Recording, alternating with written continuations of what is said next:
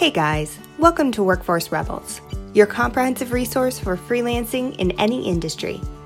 In this episode, we're going to give you five bright ideas for making working from home even more productive. For a readable version, check out our blog at www.arh-creative.com. For a step-by-step guide to becoming a freelancer, check out the Workforce Rebels book. You can find your copy on amazon.com/books.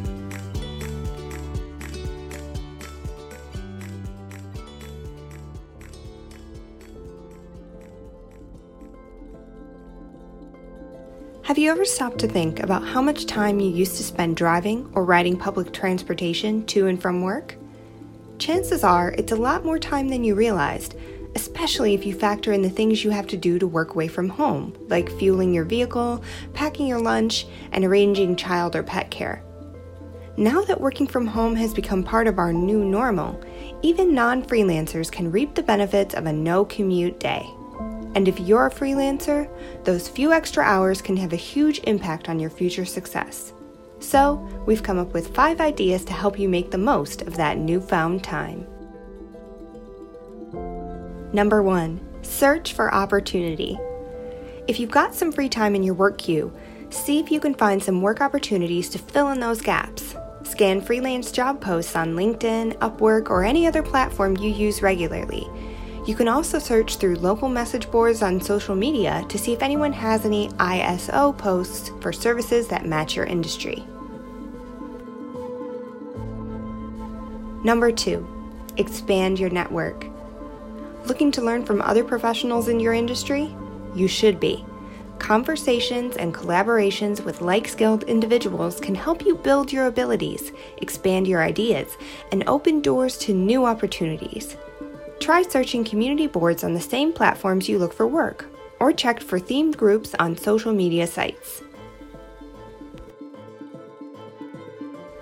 Number three, develop your business. Take some extra time to do more for your clients and your business as a whole. Prep templates, refine protocols, and polish your brand message to make work more seamless and consistent. This is also a great opportunity to plan out your next innovations. Remember, a strong business is never stagnant. You should always be looking for new ways to do more, work better, and strengthen your relationships with your clients. Number four, learn new things. In the same vein as the previous tip, continuing education is an absolute must. The more you learn, the more value you'll be able to offer your clients, which helps motivate them to continue to work with you. Building skills and knowledge can also help you connect with fellow freelancers, creating stronger, mutually beneficial networks to help others succeed. Number five, Invest in self care. It's true, all work and no play makes freelancers cranky. But seriously, those blessed brain breaks can sometimes be the defining factor between you moving seamlessly from project to project and you spending 10 extra minutes trying to figure out what word rhymes with orange. Whenever you can, give yourself some extra care. Go for a walk, do some yoga, or read that book that's been sitting on your nightstand for six months. Just remember to keep track of the time so that you don't get so distracted that you forget to start work.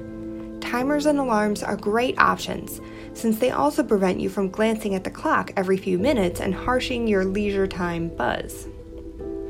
Whatever you decide to do with your newfound free time, make those extra minutes count in one way or another. You'll be more likely to end your day with a smile rather than a headache.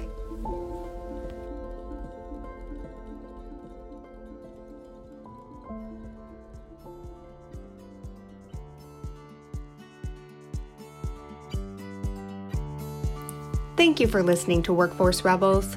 We hope our content helps you grow your business and realize your goals.